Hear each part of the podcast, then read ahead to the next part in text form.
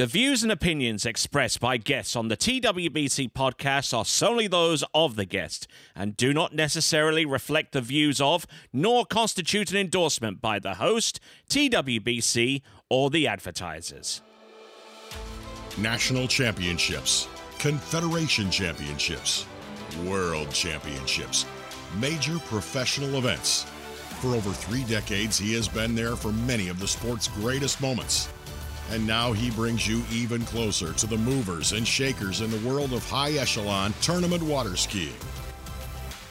From the founder and creator of the Water Ski Broadcasting Company comes the TWBC Podcast. And now here's your host, Tony Lightfoot.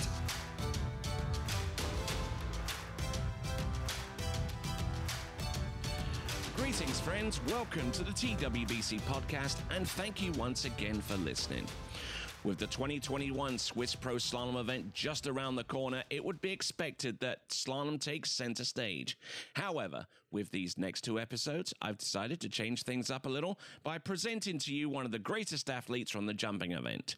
Freddy Krueger has essentially redefined the event of water ski jumping as we know it, and he has been among the top flyers since 1995, well over a quarter of a century.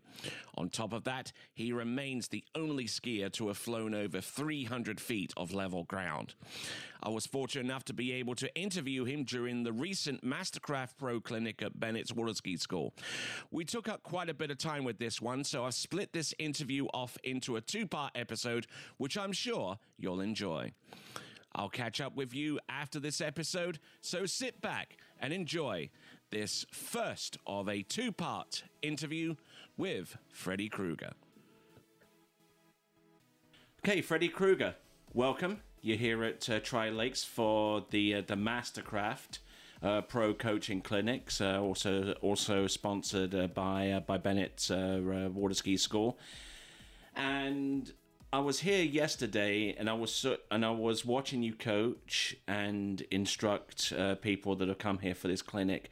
And what really struck me is that you have a real passion for this. It it, it would it would appear that would appear to be the case. Well, I think um,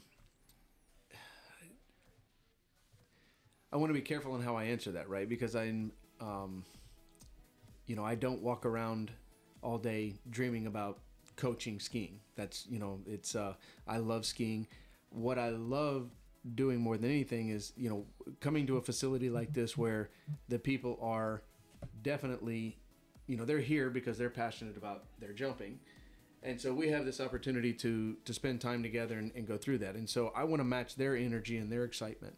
Um, you know and i feel like uh, you know again this group they've they've taken a lot of time out and, and energy and effort to come here. So i want to make sure that i'm giving them all the attention and, and, and effort they deserve. So um, you know and, and i think our energies play off of each other. So as they get more excited you know so do i.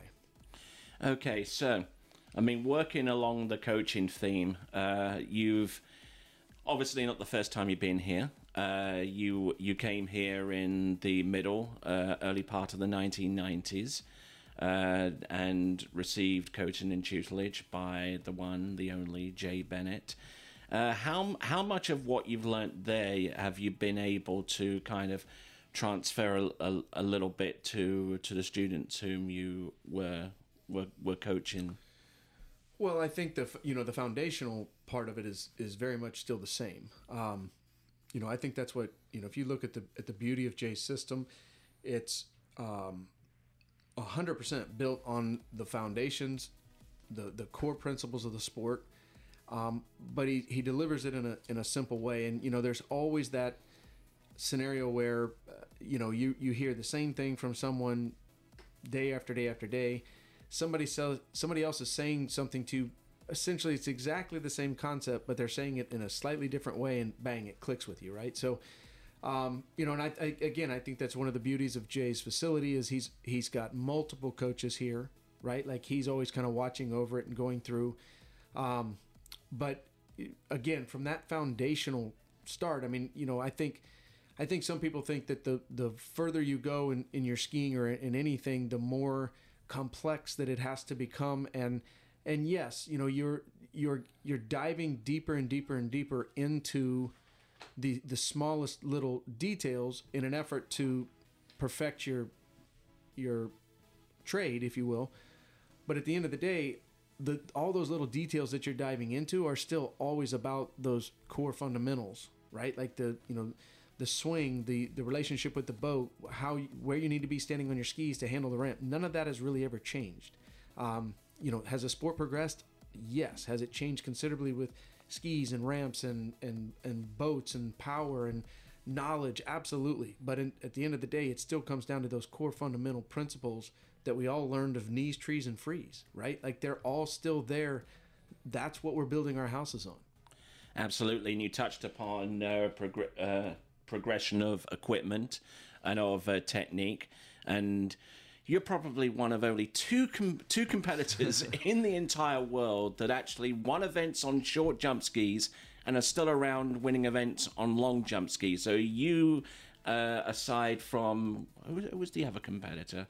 I'm, I'm, sure you know his name, don't you? Mr. Scotty? Mr. Scotty, the Rocket yeah. Man Ellis, and he, he, he can maybe talk to this as well. But what what has been the most significant thing that has happened to the sport of water ski jumping? What what has made the most impact? Has it been techniques or has it been technique based upon equipment? Has it been solely equipment? Kind of speak to that a little. Well, I think I mean for sure the biggest change, the biggest improvement in our sport. Um, I, I, I would have to say that it's it's the skis. It's you know when um, you go back to the um, it would have been around that 95 worlds. Uh, I know that, you know, again, Ron Goodman was one of the early people playing with the larger skis. Uh, Bruce Neville and uh, was uh, working with Russell Gay uh, at Exocet. And I think Bruce showed up. I wasn't at that 95 Worlds, but you know Bruce kind of got a lot of the attention as he won that World Championships on a massive pair of 84 inch skis. Yeah, and that so, was in Roquebrune, wasn't it, in France? Yeah, and so there was kind of an explosion out of that time after that. But I mean, even if you go back earlier than that, Jeff Carrington, you know, he showed up at some pro tour events with, uh, I, you know, they were probably only 76 inches long, but they were almost as wide as trick skis. So, you know, there were guys that were pushing the boundaries in terms of what the skis, how this, the ski equipment could help.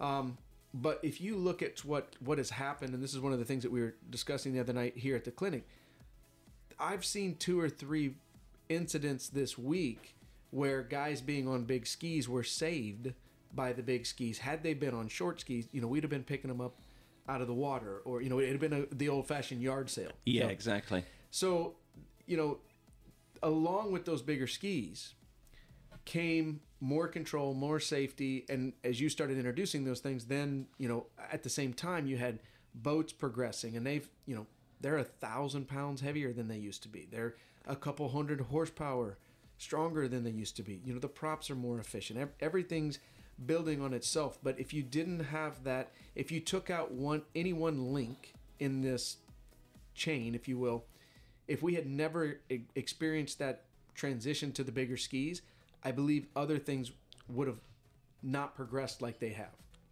It almost seems like you're reading my notes for a second because one of because one of the things that I want to touch upon is is the history of your involvement in the sport and your ascendancy around about the year of 1995, uh, which is where you won your first Pro Tour stop. But you know, we see you today. We see you out there on the jump skis. We see you riding around. We see you taking jumps. You look rock solid, almost infallible.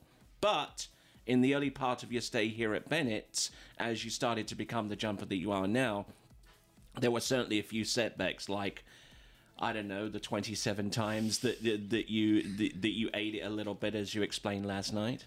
Well, you know, and again, it's I think for a lot of the generation of, of younger skiers today, they don't understand um, how commonplace crashes were. You know, when, I mean, if you were a professional jumper at the age of 27 or 28, you were ancient, you know, because guys were just getting pounded and beaten up. You know, the ramps were steeper, the, the skis were more dangerous, the conditions that we jumped in were more dangerous. Um, you know, my my ex- example was was probably a little extreme. Um, and you know, we had um, uh, Swanson, John Swanson, Yeah. was probably kind of known as the Crash King. Um, possibly, I think he was probably even worse than I was. I think he had uh, ten or eleven in one year. Um, I averaged uh, twenty seven in. Uh, sorry, I averaged nine for three years. I think I had 10 one year, 8 one year, and 9 one year in those first three years. But again, my my reasoning for that was a little bit different in that yes, I had a you know go for it attitude, but I was also on a bit of a condensed timeline in that I only had a certain amount of time to either succeed and and start making a little money doing this, or I was going to be you know doing something else with my for my career. So, um, but you know we were jumping in Australia at Moomba, which is probably one of the most challenging facilities in all of the world to to ski in, and we were you know you'd go over there and go behind outboards, hmm. hand driving. You know, I mean it was you you were shaking in your boots before you even got on the water, and then you had to deal with currents, you know, people throwing things at you, you know, water conditions that were crazy, ramps that you hadn't practiced on. You know, there was stuff written on the ramps. You, you know, it was just a, a weird combination of things. You're at the you're at the mercy of at least one or two or three things that could potentially go pear shaped for you. Absolutely, absolutely. And so, so much of I think early jumping was, uh, you know, half of it was how do I go farther, and half of it was how do I survive, right? Like we just, you know. So again, you know, when you and then, you know, you mentioned Scott Ellis and and the amount of things that his his fingerprint has been on in terms of things that we were doing with ski flying and ski technology and you know a lot of the changes that we've seen in, in the ramps over the years. Um, he has been there all, all in every step as we've gone through this as this sport has continued to progress and evolve maybe he wasn't always the front man but you can be sure he was always involved in all of those steps. So um, i always kind of enjoy You know scotty's kind of my the guy i'm hanging my hat on in terms of you know when people are asking me you know how long can you do this? What you know i'm, I'm always kind of looking out of the corner of my eye at scotty you know like well he's still doing it. I can go with him you know? Um, but it, the it- it's sometimes it's amazing to me when i look back it seems like the careers happen so fast you know? It's been 20 we're going on 27 years of professional skiing. It's a long that's a long time way longer than i ever thought i would have been able to do this and and the amount that this sport has progressed and changed has been overwhelming but at the same time it man it feels like a the flash of you know just a blink of an eye Take us back a little bit to 1995 because I mean every because most people point to that year where like Freddy Krueger became Freddy Krueger Right. type type deal. And I mean that season didn't really start all that well from Barnett Park in Orlando and the next tour stop was was was at Champions Lake in Shreveport. Kind of kind of take us a little bit through that story of how things shaped up there in Orlando and how things progressed to where you shocked the world. So, I mean, to give that a little bit of history, you know, I had won some regional championships uh, in the boys event. Um, you know, I was I was a good jumper in the Midwest, but I had I don't know that if I had even won a medal in a you know a top five medal at one of our national championships, and especially not in the jump event. I maybe in tricks. So there was no reason for anybody to have ever heard of Freddy Krueger. I was I was not on any junior teams. There was there was really nothing significant about me. Um, in '94, I went to Shreveport, Louisiana for my first, and I I went there in a three quarter cut, um, and I I actually missed the first round cut. I think they they paid eight, and I got ninth.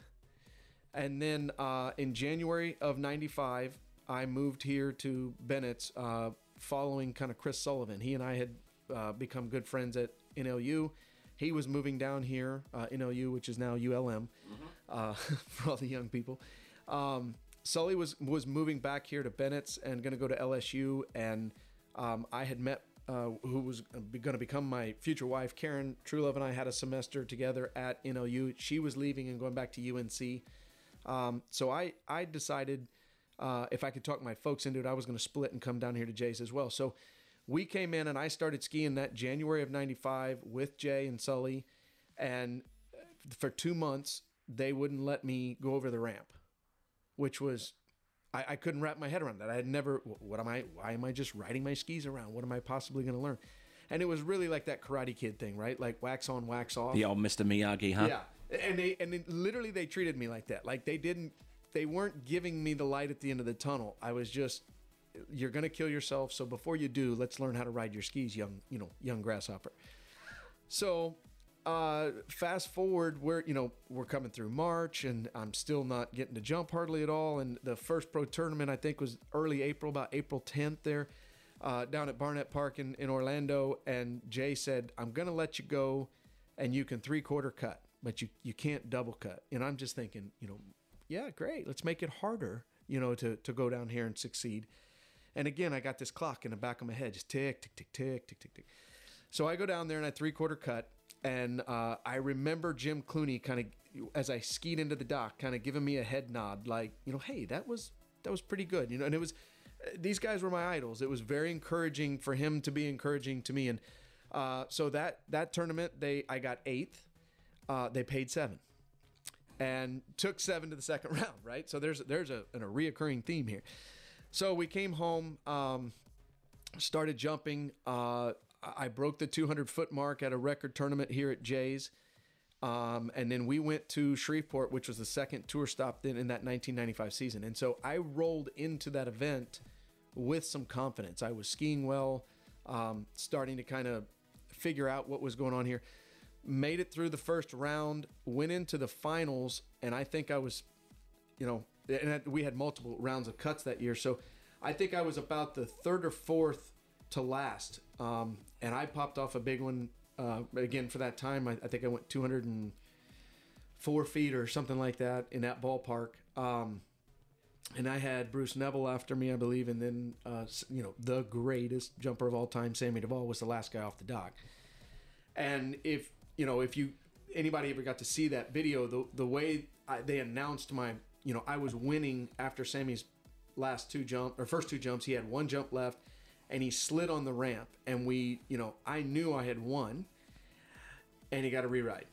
Ooh. and they bring him back down. And so there's this moment of you're about to explode, you're about to celebrate, and oh my God, they just gave him one more jump. Like you, you don't give Sammy Duvall. It's like winning the touchdown at the Super Bowl, and then you get thrown a flag. Exactly right. Like I and and it was there was just and but even in that moment, in my mind, I, I mean I, I know everybody's supposed to say this, but I was I couldn't believe I was going to even be standing in the you know in the shadow of, of these guys at that time. I mean, I'd never made a cut and now I'm I've I'm down to the last jump for the finals. At least you're getting paid.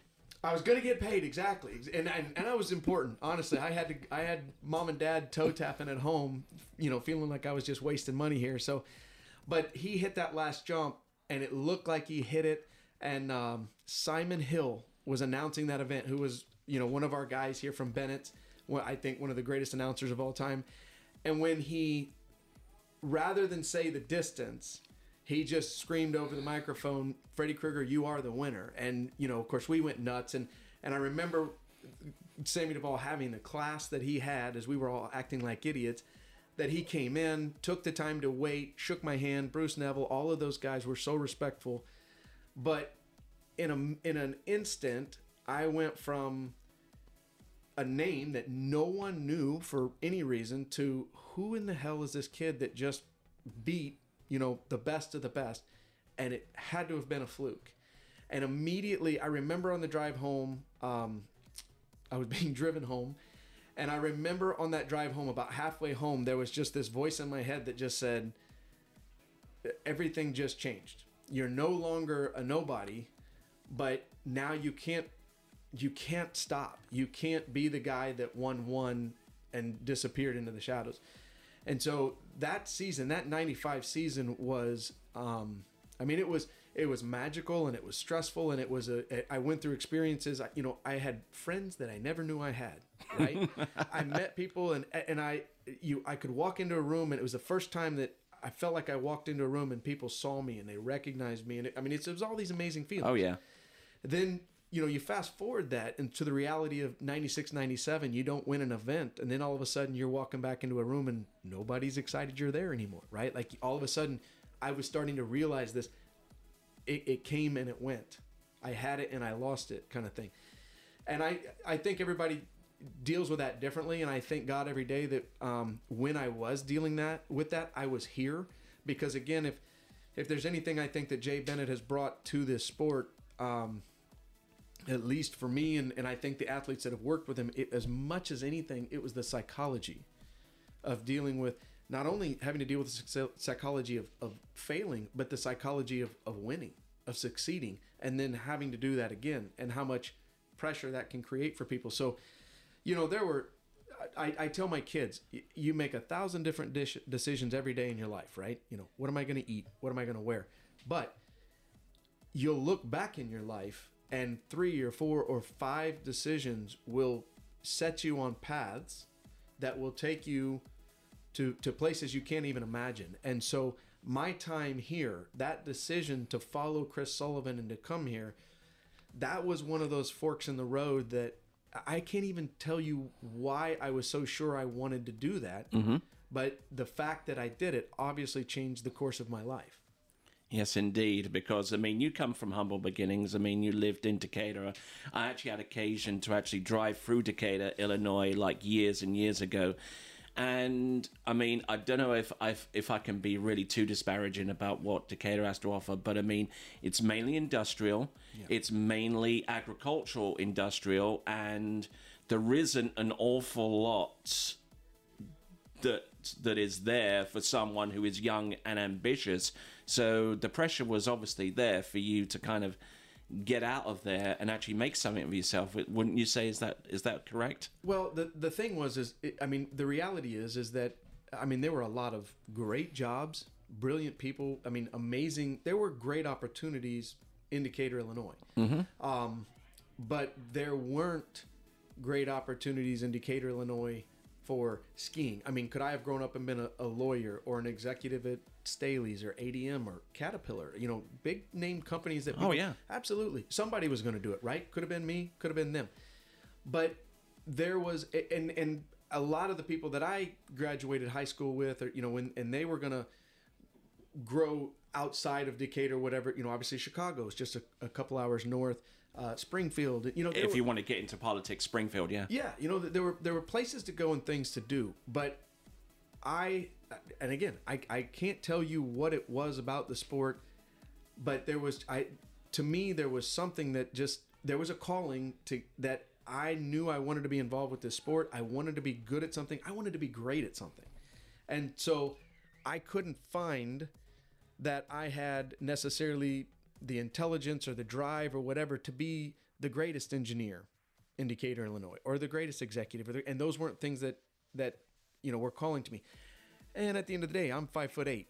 I wasn't going to be the greatest basketball player in that area, right? You know, so skiing was that opportunity, and it was whatever that was. There was something in me that I just wanted to be the best at something, and skiing was that path, and it and I knew that path was going to lead me away from that area. And, and that's what you know. It in, inevitably brought me to Louisiana, then to here, and then over to Florida. And obviously, uh, and, and I mean, I know that you went to LSU. You graduated with a master's in business administration from the Flores program at, at LSU. Mm-hmm. So you have that backup to go up. Bachelor's. Ba- oh, oh, oh, a bachelor's, yeah. bachelor's in marketing. yeah. Okay, I was confusing no, that, no. but yeah, I appreciate your confidence in me. well, maybe you can go back and get your Flores MBA from uh, from from LSU. But I mean, um, I mean, so how important was that for you to have that kind of backup, just in case things didn't quite pan out the way you wanted it to? Well, um, you know that was something that was i mean my parents were big on education um, they that was something through their generation that they were learning you know and, and again um, you know i credit both of my parents with having the foresight to to look up and see that just doing things the same old way wasn't going to work in the future so they were that was instilled in all of us that we were to get an education and and give ourselves the best chance to succeed um, the reality is in terms of you know when i was in lsu I was I had started I I I think I would have really enjoyed either being engineering or, or law. Those were kind of the two, and still today, those are the things that that interest me the most. Um, what happened with engineering was it, when I was at NLU, they had a pre-engineering class. I didn't hit it off with my first teacher in there, and I I bailed. and and by the time I got here, there was no I couldn't I was too distracted and I wasn't going to be able to handle engineering at LSU. Um, so that was then I migrated in. I was good at math, so I migrated into accounting. Um, I got into that about a year and a half, and I just it wasn't going to be me. I I couldn't see myself. Uh, you know, I, have all the respect in the world for accountants. I have an accountant. I love accountants, but man, I wasn't going to be able to be that guy that could just look at the numbers all day, every day, and get excited about it. Um, so I switched. I walked into my counselor's office and I said, "What gets me out of school fastest?" They said, "Marketing or, or finance." I said, I'm, "I'm a marketing kind of guy." So I graduated with that marketing degree so that I could essentially get out of school as quickly as I could to go ahead and get into you know that world of skiing. But to your point, you know, my dad used to say, "You're always one jump away from doing something else." So make sure you got a backup plan. And again, when I started this at 19 years old, nobody had ever made it to 30 as a pro skier. And then Sammy kind of got into his early 30s, had the the the uh, eardrum injuries there with the little all the little bones in the ears that were messing with his balance, and right? And he also took a really really nasty injury at the Moomba Masters one year, which which held him back, I believe. Yeah, but that, I mean that was that was earlier in his career. The the it was the the ear thing was kind of what got him out because he, he basically he lost his sense of balance there and mm-hmm. he you know it, I I can't imagine what he was going through because physically he felt great, but it, it wasn't until he got on his skis and then all of a sudden, you know, all of a sudden I've got no balance on my skis or I can't quite get my kick or you know, it was frustrating for him. You could you could see it there at the end. But then, you know, Bruce Neville made it till he was 37. And again, I mean, these are this is these it's crazy. We we never thought that we were going to last that long.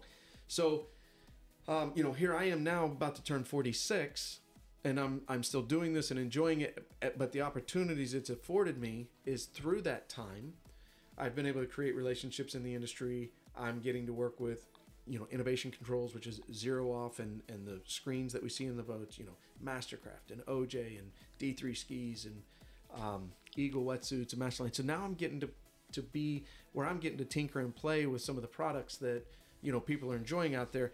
So what am I doing? I'm I'm you know, it's it's all coming back around to where I'm getting to to play with a little bit of that engineering and understanding, you know, both sides of the business, which I'm I'm enjoying this chapter for sure. All right, so kind of going back a little bit to Bennett, and obviously the experience there wasn't all business. It wasn't all like training all of the time, or or just like really, really being strict, straight down the nose, serious you had times with uh, with your fellow competitors that were training uh, in that little cadre, you know. So, if I read off a few a few things that uh, that some of you were up to, let's start with levee jumping. Um, I take no responsibility for starting the levee jumping. That was all done before my time, but I did participate in it. Um, again, one of the very things that attracted me to my wife is, as far as I know, she may be the only woman that ac- actually ever tried it. There, I, am not saying there weren't other women. There weren't any other women that I ever saw do it. Um, and so levee jumping was, uh, I don't know how much of this we should divulge. Between lake two and three, there was a obviously a, a small levee that separated the lakes, and we would build a mud ramp, and you'd get on your trick ski, and we would whip you at that mud ramp as fast as humanly possible with a six liter boat at the time. And you would hit this ramp, and the goal was to fly over the dirt, land in the water, and ski to the other side of Lake Three. And inevitably, you know, man, some of the fall, I, it, we were very fortunate that we didn't truly hurt anybody or break anything. But um, so many people would be losing a little bit of control from the whip. And of course, the driver was never really your ally, he was trying to kill you. So, um, but you know, we got. I, I, think Brian Swinson actually made a front flip off the the levee ramp and, and skied away from it. You know, we there was, it got silly for sure. But um, but yeah, we there were. Well, you got a list. I'll let you go through the list. And that is where the next episode will pick up from. Talk about a cliffhanger. Thanks again to Bennett and Mastercraft for bringing Freddy to Tri Lakes for the Pro Clinic, thus providing an opportunity for this great interview. Be sure to catch part two in the next episode. Thank you for listening to the TWBC podcast. Be sure to check out our website at waterskibroadcasting.com. Links to our presence on major social media platforms can be found there, as well as updates to our webcast and this podcast. Duplication or rebroadcasting of this broadcast without written consent of TWBC is prohibited. Subscribe to us on your favorite podcast platform and be sure to join us next time for the next edition of the TWBC podcast.